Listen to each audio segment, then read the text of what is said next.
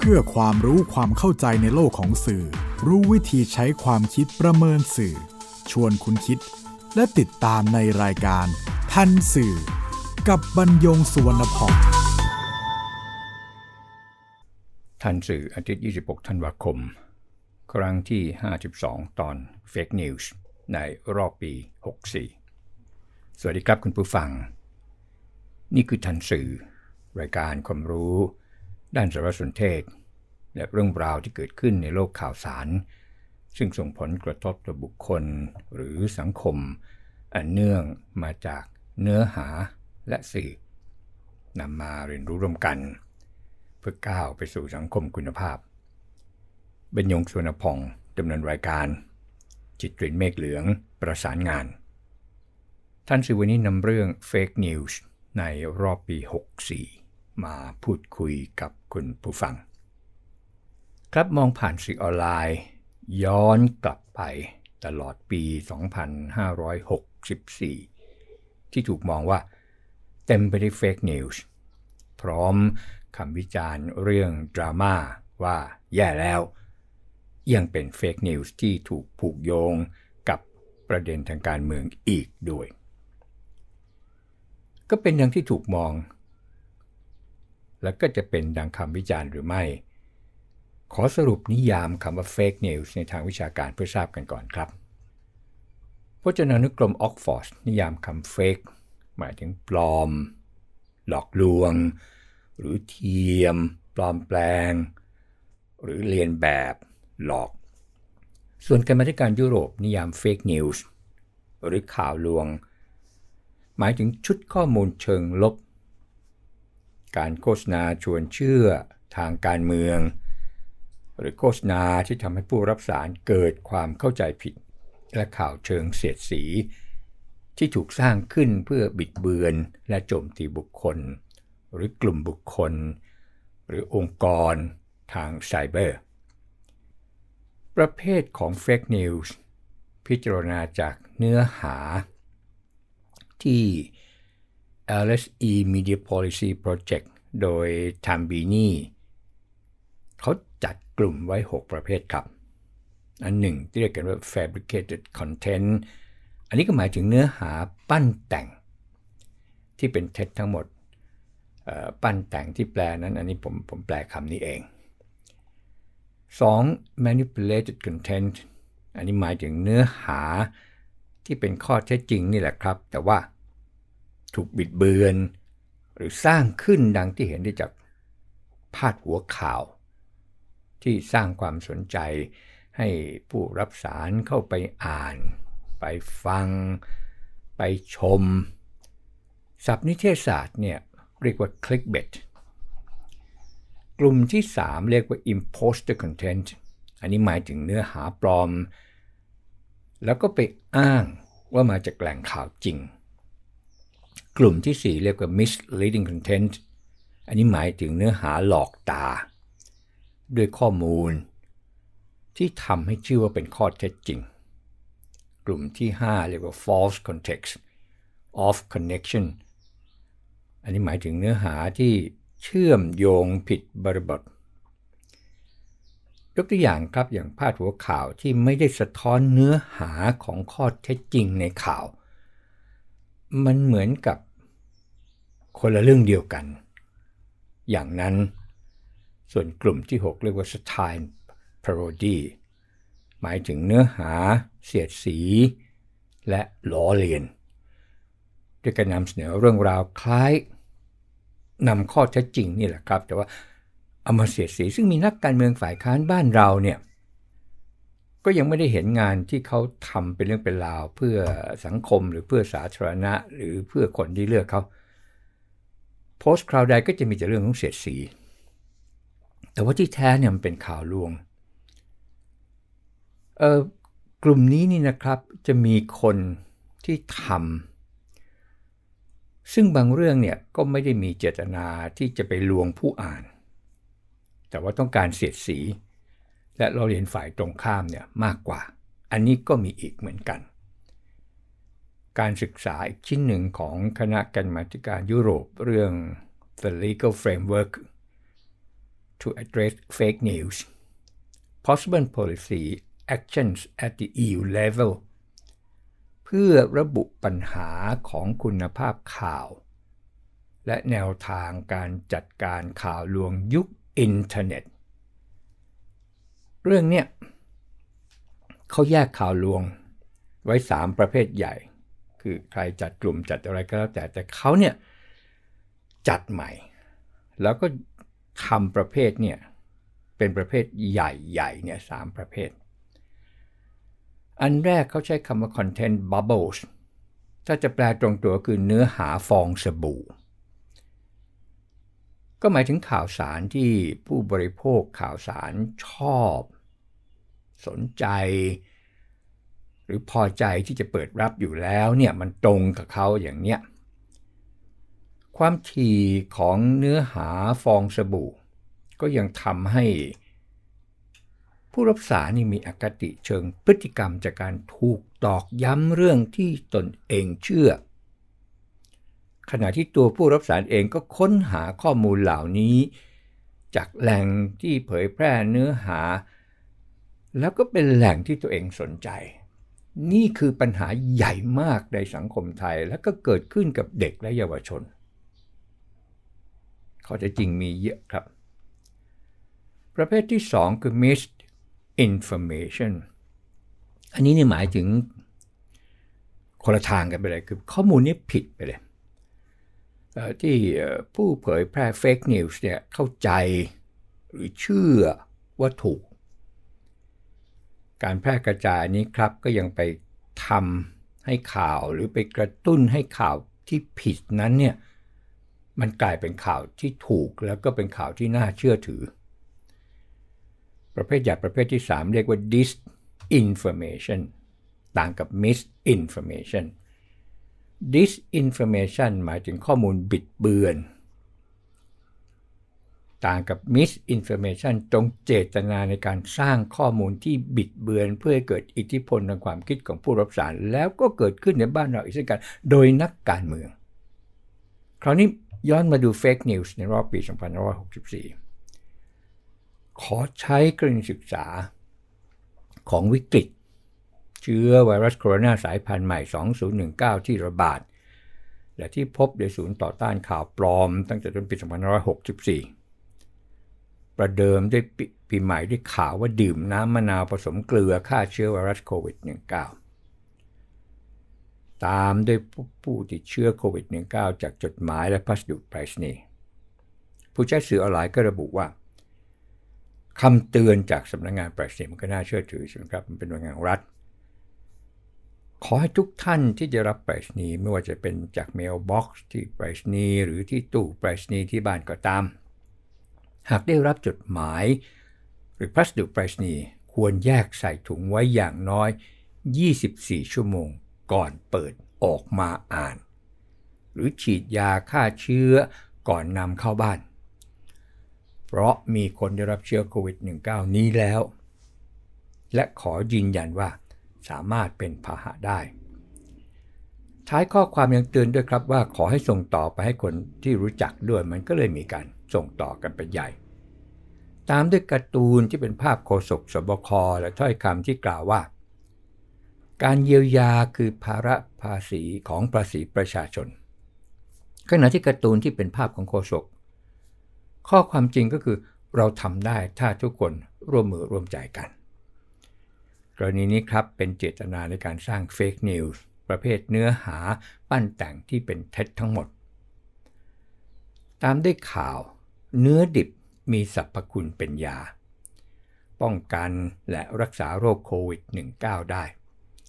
แล้วก็มีภาพเนื้อดิบ มีถ้อยคำระบุว่าคนอีสานมักจะกินเนื้อดิบกันสรรพคุณดี ทุกคนอาจยังไม่รู้ว่าเป็นสูตรยาที่สามารถป้องกันและรักษาโรคระบาดตอนนี้คือโควิด -19 ตามด้วยภาพคนนอนบนเสือ ติดกัน บนพื้นห้องประชุม แล้วก็มีถ้อยคำว่า ถ้าไม่อยากนอนแบบนี้ ดูแลตัวเองดีๆ 1. มาส 2. เจล 3. แอลกอฮอล์ประมาทไม่ได้เด็ดขาดครับ วิดีโอนี้ที่โรงพยาบาลสนามมหาชัยสมุทรสาครครับ ข้อมูลจากกองข่าว ดูแล้วเหมือนปรารถนาดี แต่ภาพเนี่ยปลอม ต่อด้วยภาพห้องอุบัติเหตุและฉุกเฉิน พร้อมข้อความในภาพว่า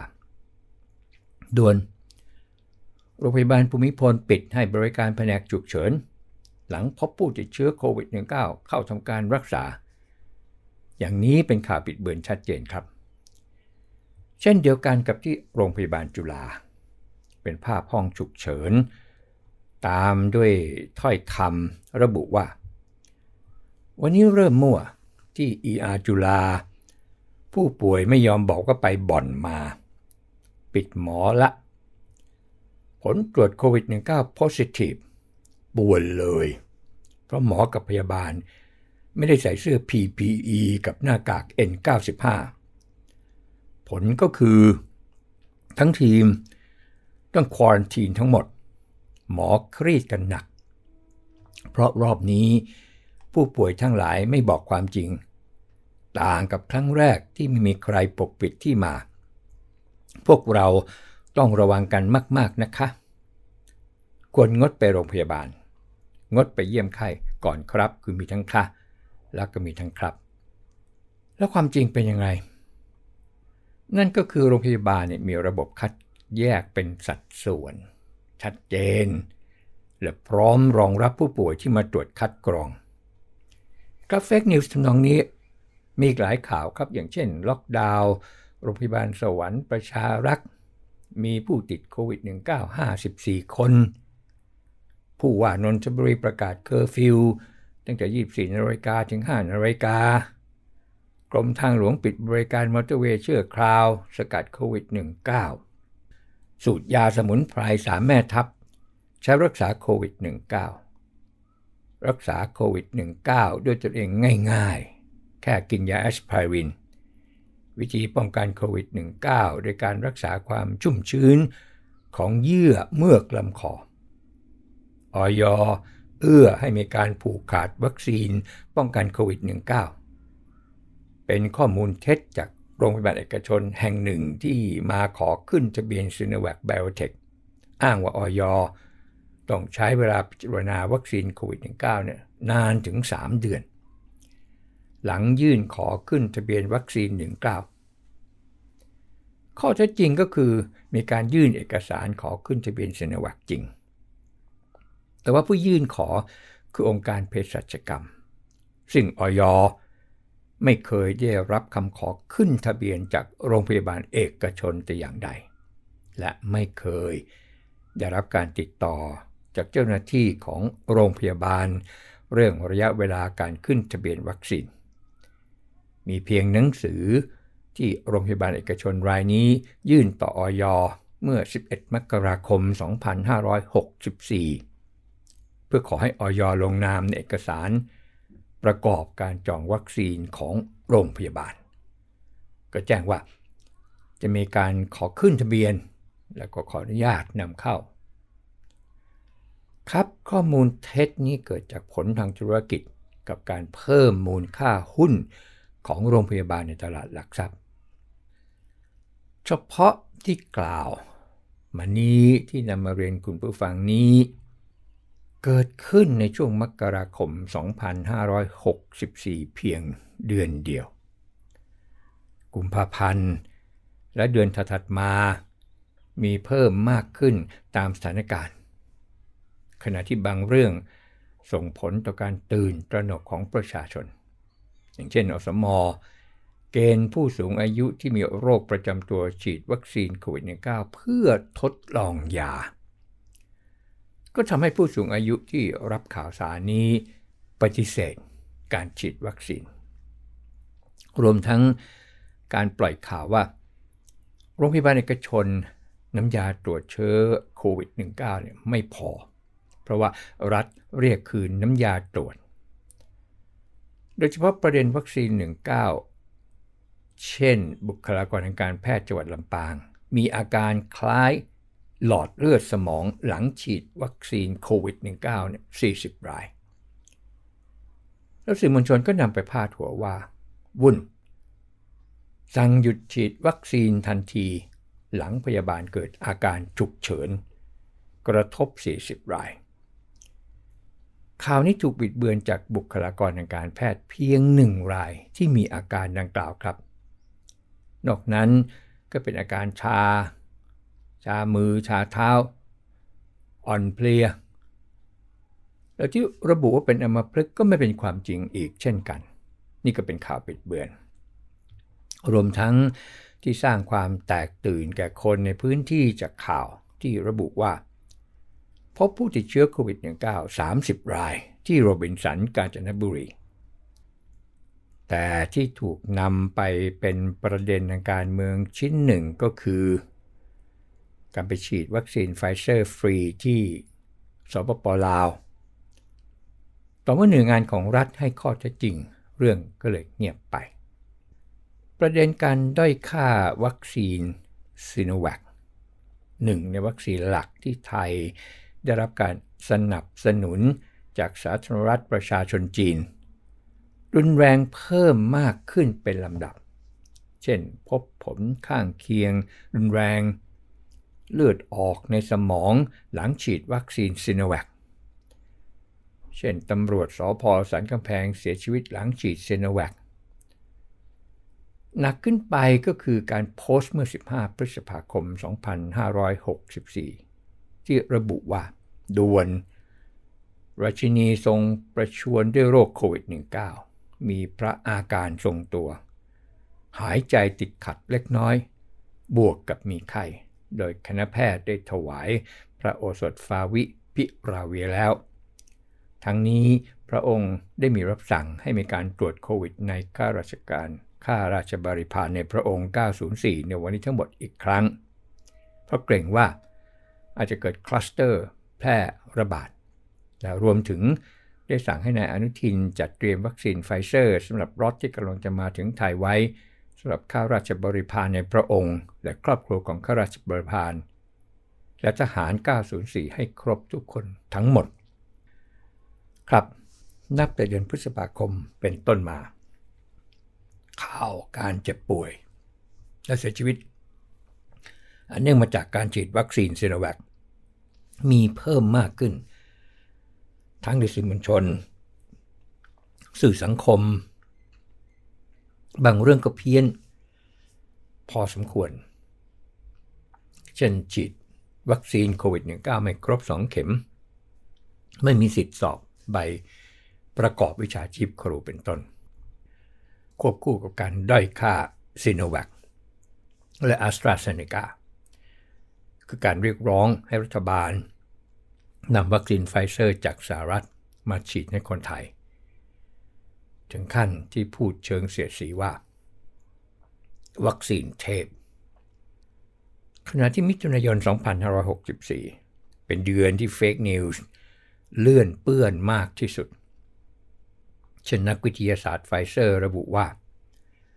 หากฉีดวัคซีนโควิด -19 แล้วจะเสียชีวิต กินยาคุมแล้วฉีดวัคซีนป้องกันโควิด -19 ทำให้มีโอกาสเสียชีวิตมากขึ้น ผู้มีอารมณ์ทางด้านลบบ่อย เศร้าหมอง ติดเชื้อโควิดได้ง่าย ผู้ก่อการร้ายแทรกแซงบริษัทยา ใส่เชื้อโรคในวัคซีนโควิด -19 เพื่อฆ่าล้างเผ่าพันธุ์คนไทย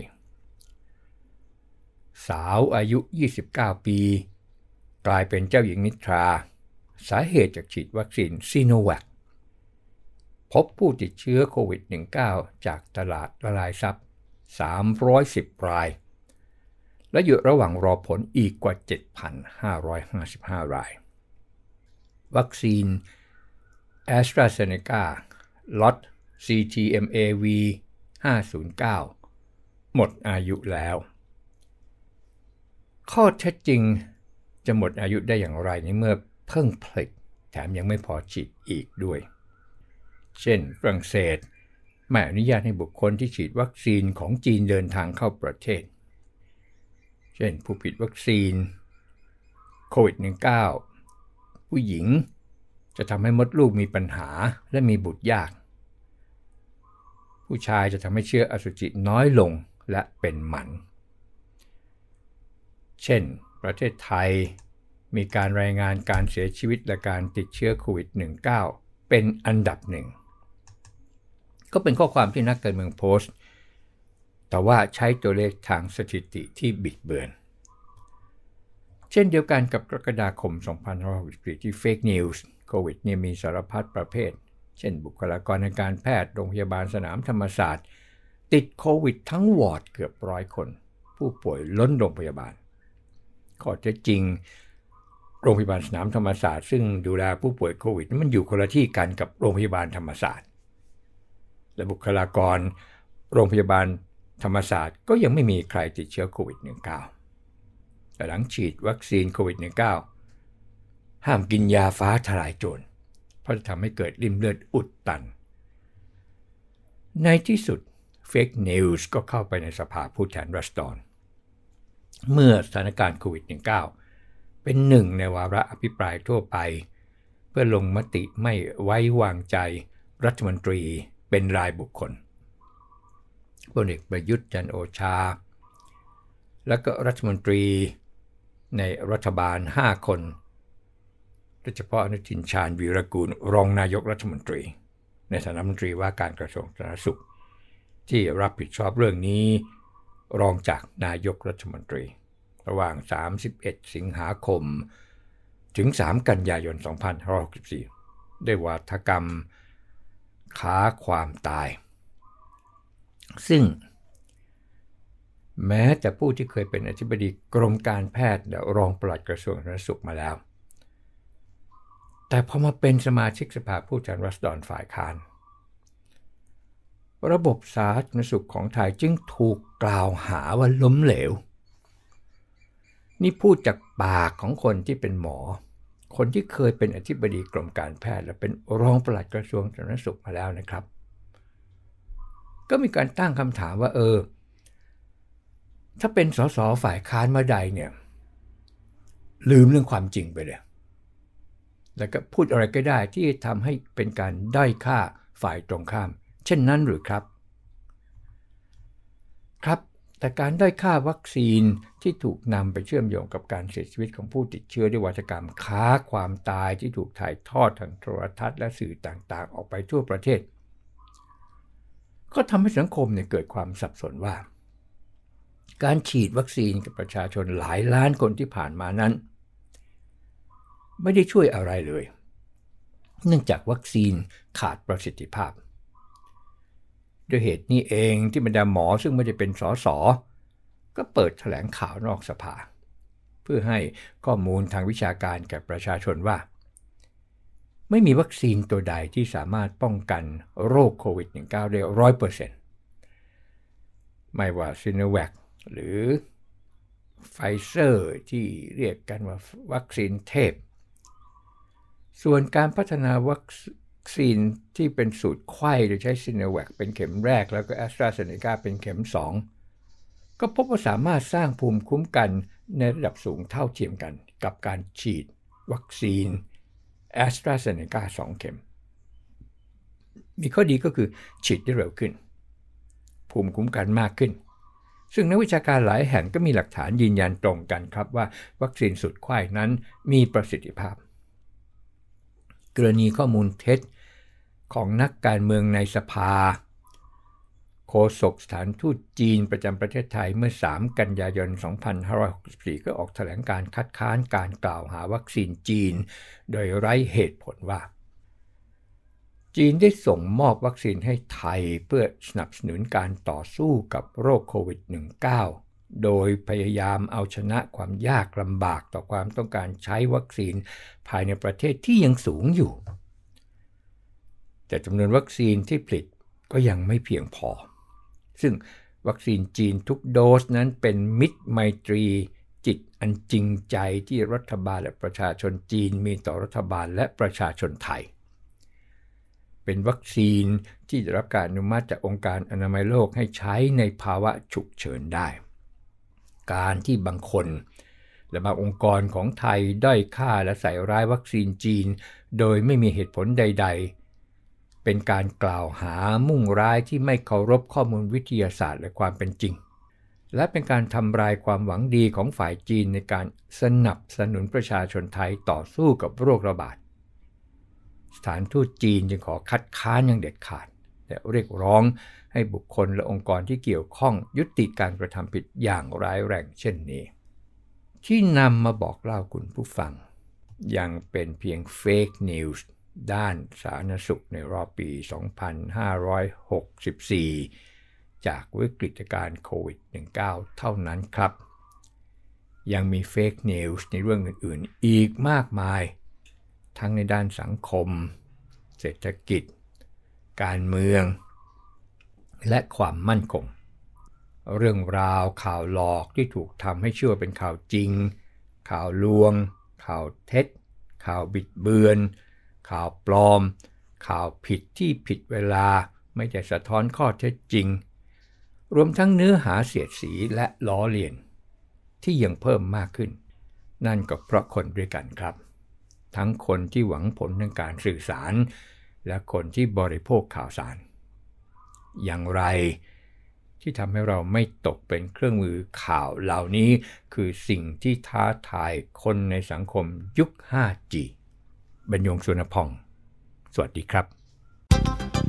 ติดตามรายการทันสื่อได้ทางไทย PBS Podcast เว็บไซต์ thaipbspodcast.com แอปพลิเคชัน Thai PBS Podcast และ YouTube Channel Thai PBS Podcast